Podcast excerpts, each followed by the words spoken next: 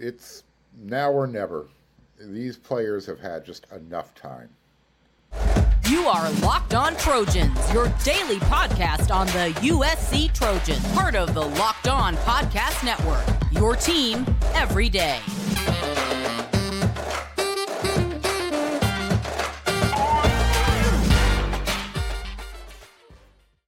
Fight on, everyone. I'm your host, Mark Holkin, and thank you for making Locked On USC your first listen every day.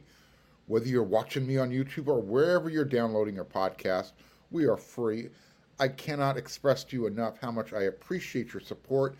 You can show your appreciation. It's really easy. If you're watching on YouTube, become a subscriber. Hit that subscribe button. And by all means, please, please, please hit that thumbs up. It sets us apart from everyone else. And we come at you 5 times a week. Hit that bell notification button. You don't miss an episode. One of the labels that fans and others, even some in the media, they like to hang this around a player's neck. And it's a term called bust. So whether it's meant to be a pejorative, or they're just looking to use in one word, just to be brutally blunt, honest, calling someone a bust because they did not meet your, and I hate this word, your expectation level. Look, that type of label, that should only come from someone who has some skin and blood in the game. In other words, former players or the player's coach. I don't think fans have earned the right to label a college football player a bust. And look, I'll be honest. I'm guilty of it in the past. I've gotten caught up in, some trash talking, but professionally, no, that's not my style. Look, there's just too many variables involved. There's coaching changes, injuries, depth chart. We're talking about that word expectation, star rankings. That's right there is where it kind of sets the table for these players, for these high school. Some of you guys like to use the word kids. I call them young men. When you're setting them up, you're setting them up to fail. You're not setting them up to succeed. So I guess it begs the question, if you're looking at the rundown for this show, which veterans on USC's roster needs to step up in 2023? Let's talk about, redshirt sophomore. That's third-year player, Mason Murphy. Redshirt junior, fourth-year player, Andrew Malek. Redshirt junior, Andres DeWerke. Redshirt senior, Gino Quinones. Redshirt senior, Cooper Lovelace. Is it their time? Do they have to seize the moment this year? Because these are the vets who, essentially they arrived at USC before Lincoln Riley kind of took over. And if you've been paying attention, it's hard not to. In these last 2 years, there's been a lot of roster turnover. So these are the guys that Lincoln Riley and his staff have found a value in, and they want them around. But at a certain point, your window keeps that window's closing, and you kind of gotta make your mark. Otherwise, the recruits that are coming in behind you, these are the guys who this staff recruited. And it becomes now of how much time do you invest in someone who's been around the program 3, 4, maybe 5 years, and starting investing that time into the future. So if those guys on the offensive line that I just mentioned, if they're not part of the too deep this year, does that mean it's time to move on? I mean, let's not forget, offensive line is the toughest position group to not only recruit, but, to kind of forecast and develop. Mason Murphy and Gino, they played a lot in 2022. But you also kind of got the sense, and it felt like, Mason Murphy was getting passed up at the end of the year. For whatever reason, we can explore that maybe another episode. another show. But at the end of the year, other guys were playing ahead of him. And, you know, let me remind everybody, there's some talented freshmen coming in. At running back, is Darwin Barlow going to get enough carries this year? You've got Austin Jones. They brought in Marshawn Lloyd. And then is there anyone at their wide receiver, in the wide receiver room, that kind of deserves to be put under that microscope? I don't believe there is. You know, when you take into consideration injuries and, you know, maybe what their rankings were coming in, coaching changes. Miller Moss certainly doesn't belong in this conversation. Next year, though, different story. And I'm going to leave the tight end room alone, just because of injuries, period. They don't deserve to be even discussed in the bust room. What about defensively? Linebacker, Raesjon Davis, he came in highly rated. And remember, he flipped from LSU back to USC. Is this his year, or does he fall into the, you know, I'm not going to use the term bust, but did not develop category? Yeah. I'm going to walk that line. You know, which, and again, that's another issue. How much is on the player, and how much of that falls on the coaching? Sia Wright, you know, he was another one of those recruiting battle wins for USC. Is he going to be a, you know, Dante Williams brought this up going into last year. Is he, you know, and I'm paraphrasing, so is he a full-time football player with NFL aspirations, or, you know, is he going to be a future Hollywood superstar? By the way, I need to ask him if he is, technically, if he's on strike right now. So, find out. And then, you know, if you want to talk about the other players in the secondary, Zamarian Gordon, Prophet Brown, Anthony Beavers, those are names that don't get mentioned by me often. They're all three-year guys. Is that trend with me not mentioning their names, is that going to continue? And then, look, I know everyone's like, Mark, when are you going to get to it? Well, the elephant in the room, saving the best for last, Corey Foreman. He has to be the one guy to step up among the veterans, right? Has to be. You know, you hate to use that, the B word. You really do. Because he still has 2 more years of eligibility.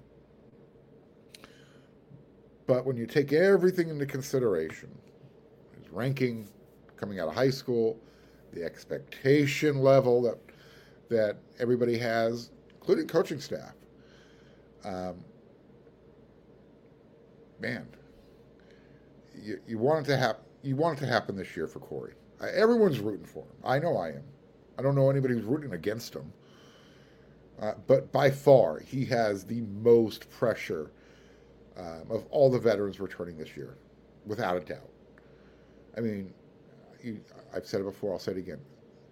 There's a lot of high expectations, and I hate that word, but, you know, just to kind of, for conversation's sake, it's probably why his name wasn't on the list for Thursday's media day. Of all the other players and coaches who are going to be there, Corey Foreman's name was not on the list.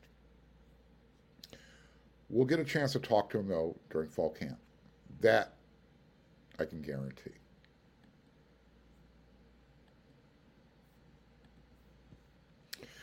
These days, every new potential hire can feel like a high-stakes wager for your small business, and you want to be 100% certain that you have access to the best qualified candidates available. That's why you have to check out LinkedIn Jobs. LinkedIn Jobs helps you find the right people for your team faster, and they do it for free. As easy it is to use LinkedIn to find a job, it's also just as easy to create a free job posting over there on LinkedIn.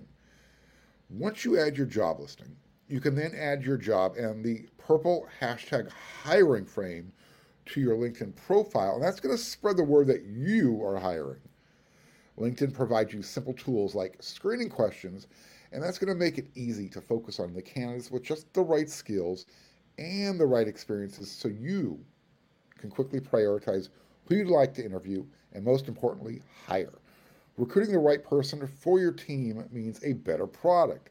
It's why small businesses rate LinkedIn Jobs number one in delivering quality hires versus the leading competitors.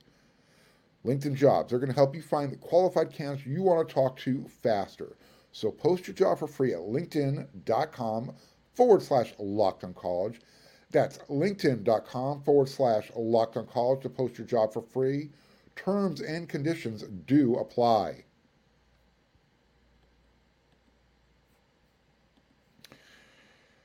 Now, I meant to talk about this at the top of the show, but it wouldn't have sounded right based on the way I introduced the show.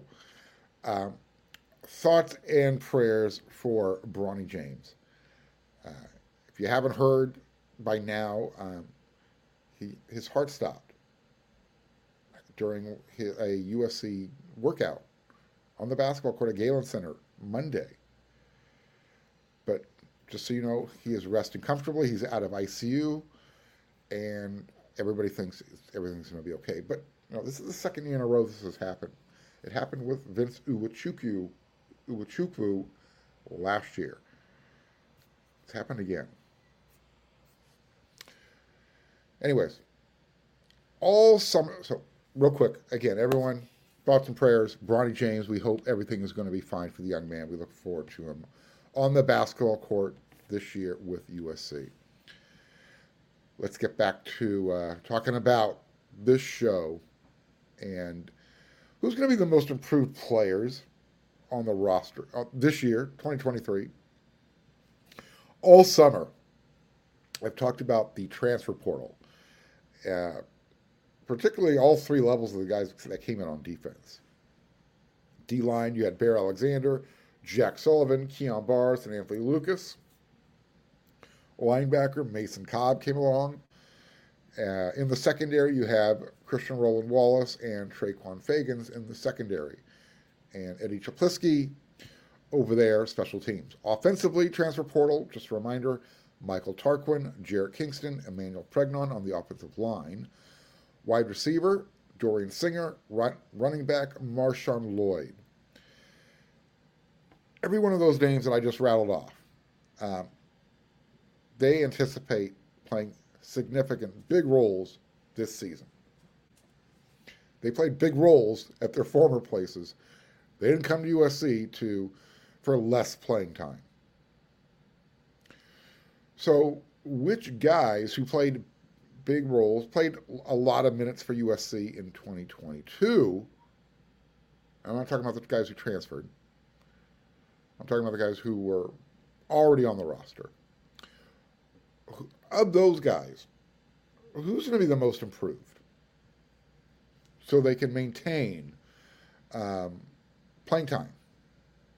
You know, keep similar playing minutes that they had in last year. Let's start on the I'll just start with the offensive line. I mentioned Mason Murphy and Gino Quinones in the first segment. I'm just wondering, is this going to be a numbers game, or a numbers crunch for these guys? Lots of interior offensive linemen, even though Mason Murphy's a tackle. They brought in two guys who are slotted to play inside. One of them actually played tackle at Washington State, Jarrett Kingston. And then they also brought in Michael Tarquin, a tackle. So fall camp is going to tell the story. And I guess where I'm going with this, I'm not sure either one is going to play as much in 23 as they did last year. I'm referring to Mason Murphy and Gino Quinones. That doesn't mean that they haven't improved. I just don't know if you're going to see them on the field enough to see how recognizable it is. If they are, that means, yeah, they improved significantly. And they've got the transfers playing behind them. Look, if we're going to talk about quarterback, Miller Moss is the only quarterback I want to see playing in 2023. That's not named Caleb Williams. But that, and I'm referring to, and that's only in the second half of the games when Caleb is resting. In fact, if Miller Moss is not in the first two games, San Jose State and Nevada, I need a good reason why. The other position group on offense is at wide receiver. Again, 3 year players or more. You've got Kyron Hudson, Michael Jackson III, Brendan Rice, Mario Williams, Taj Washington. Now, I said I wasn't going to talk about the transfers who came last year. I kind of have to with this room because Kyle Ford and Gary Bryant, yeah, well, one is a Bruin, one is a Duck. Oof. Yeah. Anyways, out of that wide receiver group, who is going to be the most improved? Who's going to bump up their playing time? Let's pull Mario Williams and Taj Washington out of there. I think those guys are going to see similar minutes to what they saw last year. So now let's narrow it down. Kyron Hudson, Michael Jackson III, Brendan Rice. I think everybody anticipates Brendan getting the first crack at it. I'm going Michael Jackson III. I'm already on record. You know, I said it a couple of weeks ago. In fact, I think he might even be the front runner on offense to be the most improved player. He might be a starter against San Jose State. Remember, this segment, I said, who's going to be the most improved players? The reason why those other wide receivers are probably already closer to their ceilings. Let's flip over to the other side of the ball. On defense, again, we're starting the trenches. The guys who played a lot. You had redshirt senior Dejon Benton. You had junior Corey Foreman, although he was rush end last year. Redshirt senior Tyrone Tulaney. Redshirt senior Stanley Taufo. And then I'm not sure what year you actually categorize Solomon Tuleapupu solo. I'll just call him extra year. I hate using the word COVID year. So extra year solo. And I think he might even be eligible for another year. I don't know. I can find out, though. He might be eligible for another year. Don't be surprised if he's back in 2024. But, again, this is another numbers game. Defensive line. I talked about it, all those guys that came over through the transfer portal. So, Tyrone Tulaney was second on the team in sacks last year with 5.5 behind Tuli Tuiapolotu's 13.5. I went all in with Tyrone, but that was before the transfer portal purged, vomited a whole bunch of guys that are going to play this year. And I keep hearing that Solo is killing it. You know, I saw a little bit during the spring camp. So we just need to see we need to see him in the game. So coach, put him in. Let's see Solo make the complete transition from linebacker to defensive end. I've actually seen some behind the scenes footage. Shh, don't tell anybody. He's beating guys on that film that are going to be starters this year on the offensive line. So Solo will definitely be in the most improved category by far. And it's going to be interesting to see how much playing time Tyrone gets this year. I still think he's going to get a lot of playing time, but he's not going to be counted on to play as much as he did last year. And that might make him even more effective. Look, will Corey Foreman get any? And is he going to get any playing time? With hand in the dirt, playing defensive end. And if he does become that guy, What does that mean overall for the defense? Because now you've got guys who everyone is thinking, oh, you know what, they brought these guys in because they just other guys who are already on the roster, they've seen enough. Fall camp is going to say a lot for Corey Foreman. Who's going to make the bigger leap at linebacker? Again, I know I said I wasn't going to talk about transfers, but for argument's sake, and on defense, there's just way too much turnover I had to. So between Eric Gentry and Raesjon Davis, who's going to be more improved? We didn't see a lot of Raesjon. So if he's on the field and he's getting significant playing time, that means he's improved. Eric Gentry, he's going to play more because he's a projected starter. Now, when we move to the safety position, I'm taking Kalen Bullock out of the equation from everybody, okay? Who among the safeties will be the most improved? Guys who played a lot last year, those names include Max Williams, Bryson Shaw, Jalen Smith. All of those guys played with injuries last year at certain points. And let's not also forget that Max Williams is a two-time ACL recovery guy. Out of the safety group, I'm going to go with Shaw, if he's healthy, as the most improved. He's been with Alex Grinch the longest. He better know the system better than anybody. And they need somebody in the box to be that guy, to complement Kalen Bullock. At cornerback, look, if he believes, and I really do think it's all mental, if Damani Jackson believes that his knee is completely recovered, he's going to be the most improved guy among the cornerbacks. But there's literally like room for two or three guys here. And the more the merrier, because that means that's just more guys that Dante Williams is going to be sending to the NFL. Here's the thing. The bar was so low to meet this year on defense. There's going to be multiple most improved players, most improved guys on the defensive side of the ball. There's just nowhere to go but up.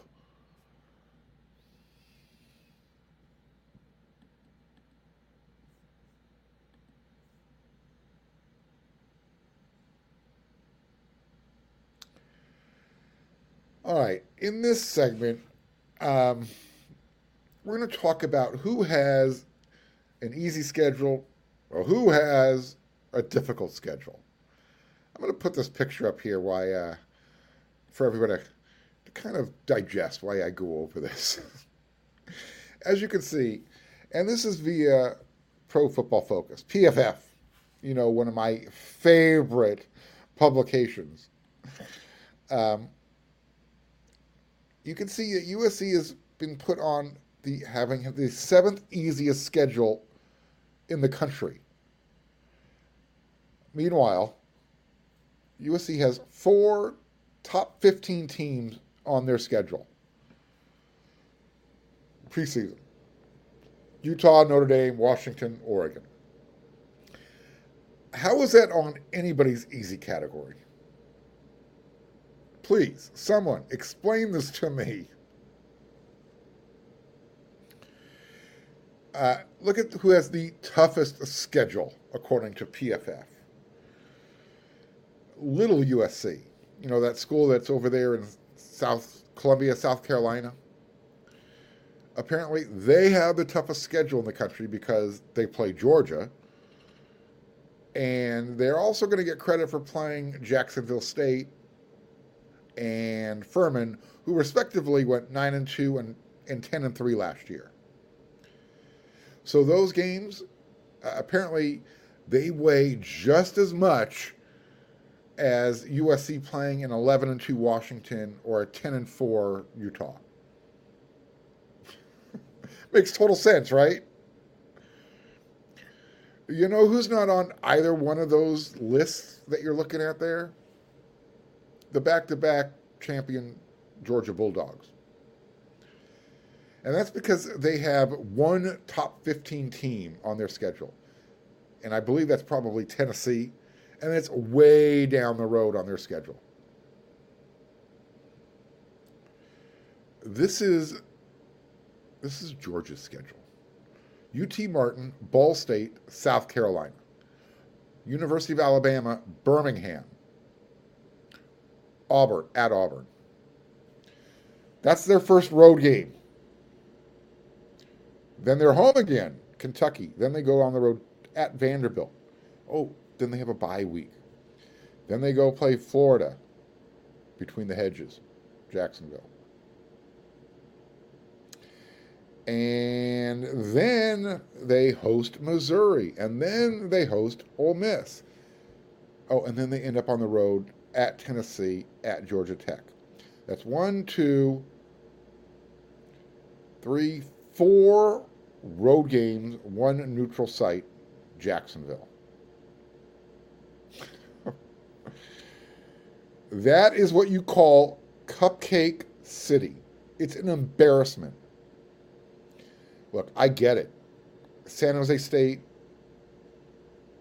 and Nevada, it's not a murderer's row. Notre Dame, okay, that's USC's out-of-conference schedule.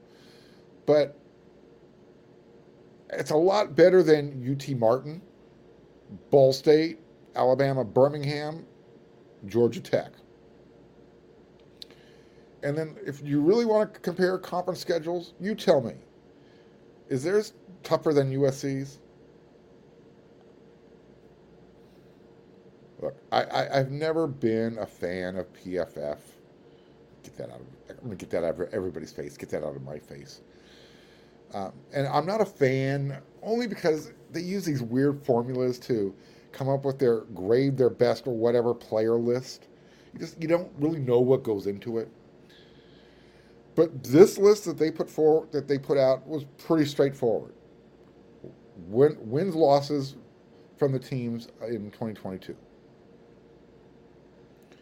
And that's another example of why USC is getting the hell out of Dodge. They're out of the Pac-12 conference. Because of perception. Stuff like that. USC has to work twice as hard to change people's minds. Even when they're like at the top of the mountain, they have to prove they belong there because of teams that they played in the Pac-12 that don't get the respect that maybe they do deserve, but they don't receive. It's not a level playing field. It's just the way it is. You've always heard East Coast bias. ESPN, they suck on the teat of the Southeastern Conference. Well, there's some truth to that. There's also a lot of truth that there's just way too many schools from the Pac-12 that are an anchor around USC's necks. Look, I get it. It's just another dumb off-season list. But can we at least try and keep it real?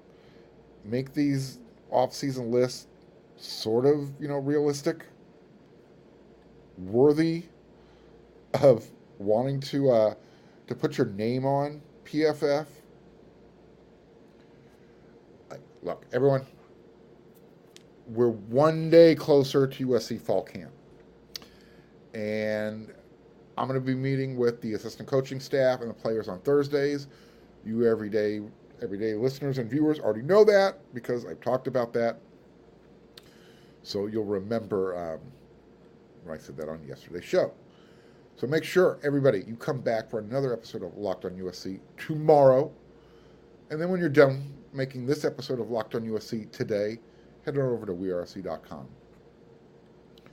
So until I see everybody back here, you know what to do.